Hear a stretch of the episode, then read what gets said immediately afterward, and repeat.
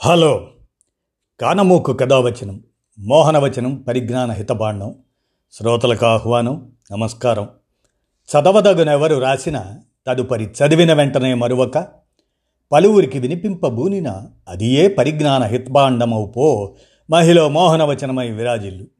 పరిజ్ఞాన హితబాండం లక్ష్యం ప్రతివారీ సమాచార హక్కు ఆస్ఫూర్తితోనే రామోజీ విజ్ఞాన కేంద్ర చారిత్రక సమాచార సౌజన్యంగా కలిసొచ్చిన గెంటిబేతల గాంధీ అనే చారిత్రక విశేషాలను మీ కానమోకు స్వరంలో కానమోకు కథ వచ్చిన శ్రోతలకు వినిపిస్తాను.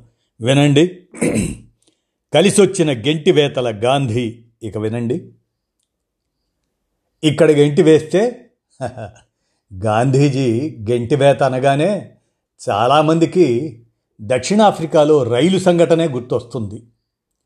దానికంటే చాలా ముందే భారత్లోనే తన సొంత రాష్ట్రంలోనే జాతి అహంకార ఆంగ్లేయుడి చేత గెంటివేతకు గురయ్యారు గాంధీజీ. చివరికి ఆ గెంటివేతే ఆయన దక్షిణాఫ్రికా వెళ్ళేలా చేసింది. లండన్లో బారిస్టర్ చదివి వచ్చిన గాంధీజీ ముంబై హైకోర్టులో ప్రాక్టీస్ మొదలెట్టారు. కానీ భారతీయ చట్టాల గురించి అంతగా తెలియని ఆయన ప్రాక్టీస్ అంతంత మాత్రమే. ఒక మాటలో చెప్పాలంటే చెట్టు కింద ప్లేడర్ అనొచ్చు. ఒకరోజు ఓ కేసు వచ్చింది. సరేనంటూ చేపట్టిన గాంధీకి మ్యాజిస్ట్రేట్ ముందుకు వెళ్ళగానే భయంతో నోరు పెగల్లేదు. దాంతో న్యాయమూర్తికి తన క్లయింట్కి క్షమాపణ చెప్పి తప్పించుకున్నారు. ఈ వాదన తనతో కాదని గుర్తించి రాజ్కోట్ వెళ్ళారు. అక్కడ తన సోదరుడికి ఓ లీగల్ కంపెనీతో బంధం ఉండేది. అక్కడే పిటిషన్లు రాస్తూ ఎంతో కొంత సంపాదించే పనిలో కుదిరారు. అది బాగానే కొనసాగింది. ఈ సమయంలో పోరుబందర్ రాజుకు గాంధీ పెద్దన్న లక్ష్మీదాస్ సలహాదారుగా ఉండేవారు. పేరుకే రాజు. అధికారాలన్నీ బ్రిటిష్ వారి చేతుల్లోనే ఉండేవి. తమకున్న నగల విషయంలో రాజుకు బ్రిటిష్ వారికి మధ్య గొడవ సాగుతుండేది. వాటిని ప్రజాధనంగా స్వాధీనం చేసుకోవాలని ఆంగ్లేయులు తమ వ్యక్తిగత ఆస్తి అని రాజు వాదించుకునేవారు. ఈ క్రమంలో రాజు ఆంగ్లేయులకు తెలియకుండా ప్యాలెస్ ఖజానాను నుంచి నగల్ని తీసుకున్నారు. ఈ విషయంలో లక్ష్మీదాస్ ఆయనకు సహకరించారు. ఈ విషయం తెలిసిన ఒక ఆంగ్లేయ అధికారి సర్ చార్లెస్ ఒలివెంట్ వీరిద్దరిపై చర్యకు ఉపక్రమించాడు. ఈ అధికారి తాను ఏది గాంధీ లండన్లో చదివేటప్పుడు గాంధీకి పరిచయం. ఆ సమయంలో గాంధీతో ఎంతో చనువుగా స్నేహంగా ఉండేవారు. ఈ విషయం తెలిసిన లక్ష్మీదాస్ ఆ అధికారి వద్దకు తమ్ముడు మోహన్ దాస్ గాంధీని పంపించారు. నాకు ఇష్టం లేకున్నా అన్న కోసం వెళ్ళాల్సి వచ్చింది అంటూ అక్కడేం జరిగిందో గాంధీనే వివరించారు. లండన్లో ఎంతో చనువుగా పలకరించిన ఒలివెంట్ ఇక్కడి ప్రవర్తన ఆశ్చర్యం కలిగించింది. అసలు నా మాట వినటానికే అంగీకరించలేదు.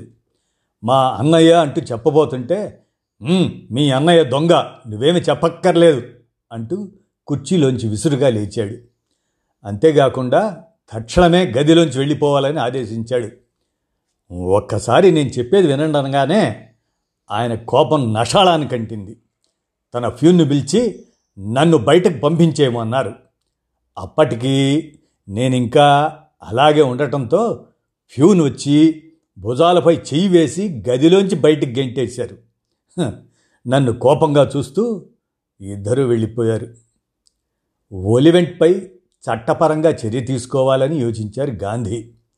ఈ విషయం అప్పటి ప్రముఖ న్యాయవాది రాజకీయ నాయకుడు బ్రిటిష్ వారికి సన్నిహితుడైన సర్ ఫిరోజ్ షా మెహతాకు గాంధీ స్నేహితుడు ఒకరు చెప్పారు.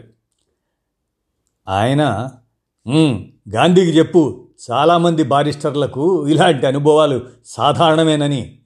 ఆయన ఇప్పుడిప్పుడే ఇంగ్లండ్లో చదువుకొని వచ్చాడు ఉడుకు రక్తం ఆయనకు బ్రిటిష్ అధికారుల గురించి పూర్తిగా తెలియదు. ఆంగ్లేయ అధికారిపై కోర్టుకు వెళ్ళడం వల్ల ఆయనకు ఒరిగేదేమీ లేదు. సరికదా? పూర్తిగా దెబ్బతింటాడు అంటూ హెచ్చరించారు ఫిరో ఫిరోజ్ షా మెహతా. ఈ సంఘటన నా జీవితాన్ని మార్చివేసిందంటూ తెల్లవారికి దూరంగా ఉండాలని నిర్ణయించుకుంటారు గాంధీ. అలాంటి నిస్పృహ వాతావరణంలో పోరుబందర్కి చెందిన దాదా అబ్దుల్లా కంపెనీ దక్షిణాఫ్రికాలో కోర్టు పనులు చూసే గుమస్తా కావాలని కోరుతుంది. ఈ ఉద్యోగానికి సరిపోతానంటూ ఏడాదికి నూట ఐదు పౌండ్ల జీతానికి దక్షిణాఫ్రికా ఓడ ఎక్కారు గాంధీ. అక్కడ ఆంగ్లేయుల ఆగడాలకే గురవటం నాయకుడిగా ఎదగటం సత్యాగ్రహాన్ని ఆవిష్కరించటం తిరిగి వచ్చి భారత్ నుంచి బ్రిటిష్ వారిని గెంటివేసే ఉద్యమానికి ఊతమవ్వడం గాంధీజీ సైతం ఊహించని పరిణామాలు ఇవి.